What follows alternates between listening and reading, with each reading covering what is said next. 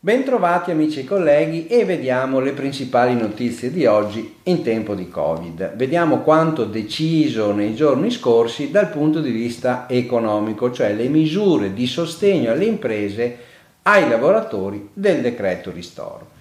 Come tutti sapete sono state emanate nuove misure restrittive contro il contagio da Covid-19 nel DPCM del 24 ottobre sono state imposte limitazioni orarie ad alcune attività economiche come bar, ristoranti, gelaterie, ma anche purtroppo la chiusura totale per palestre e piscine, cinema, teatri, fiere e congressi.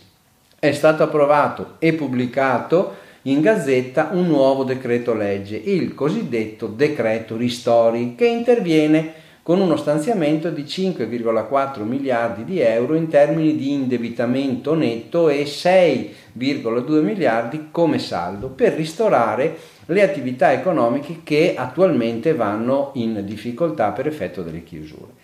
Una serie di misure riguarda specificamente i settori oggetto di queste nuove restrizioni che sono legati nel dettaglio in una tabella sulla base dei codici ATECO che trovate in PDF allegato. Si va dai taxi ai cinema, teatri, palestre, piscine, ristoranti, bar, alberghi, discoteche, agenzie di viaggio, fino ai servizi dei, per gli spettacoli dal vivo. Le imprese e i lavoratori autonomi attivi in queste settori riceveranno dunque un contributo a fondo perduto calcolato come per il decreto rilancio sulla base della perdita di fatturato. Il ristoro va dal 100 al 400% delle perdite subite per le aziende sotto i 5 milioni di fatturato, mentre si ferma al 10% per quelle oltre la soglia. C'è l'esonero dai contributi INPS e dai premi INAIL per il mese di novembre 2020 c'è un credito d'imposta sugli affitti commerciali allargato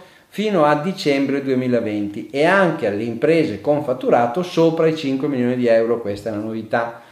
Altre misure per i settori bloccati sono la cancellazione della seconda rata IMU dovuta a dicembre, fondi di sostegno specifico per le filiere agroalimentari dello spettacolo, dello sport dilettantistico, delle agenzie di viaggio e dei tour operator, editoria, settore alberghiero e termale, export e fiere internazionali. L'altro grande capitolo di spesa è quello dei lavoratori dipendenti, con quasi 2 miliardi che vengono destinati alla cassa integrazione.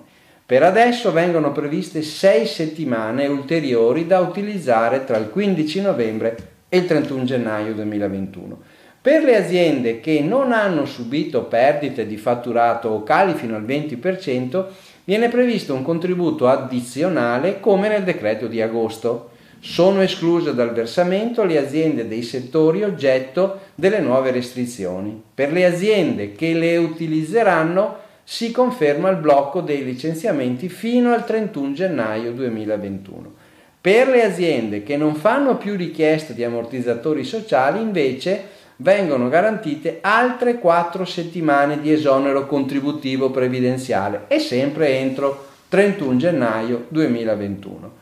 Vengono rinnovate le indennità di sostegno al reddito per autonomi e lavoratori a termine dei settori più colpiti. In particolare 1000 euro di indennità per i lavori autonomi e occasionali, i lavoratori stagionali e a termine del turismo, degli stabilimenti termali e dello spettacolo, lavoratori intermittenti, venditori porta a porta.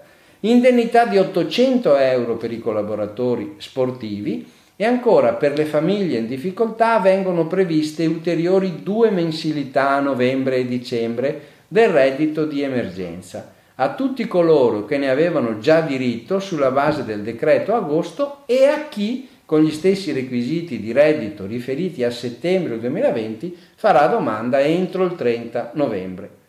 Si ampliano i congedi Covid o lo smart working per lavoratori dipendenti con figli fino a 16 anni invece che 14 in quarantena disposte dalle autorità sanitarie o per i casi di sospensione dell'attività didattica, ma in questo caso senza indennità retributiva INPS.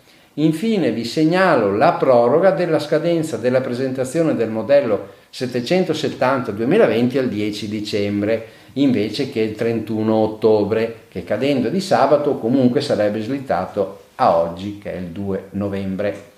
La norma richiesta dai professionisti però sembra ancora incompleta in quanto parla della sola presentazione del 770, invece anche la certificazione unica per i redditi esenti ha come termine ultimo di invio quello coincidente con l'invio del modello 770 2020, cioè il 31 ottobre. Neanche i ravvedimenti operosi che sono dovuti per la regolarizzazione entro il termine della dichiarazione vengono menzionati.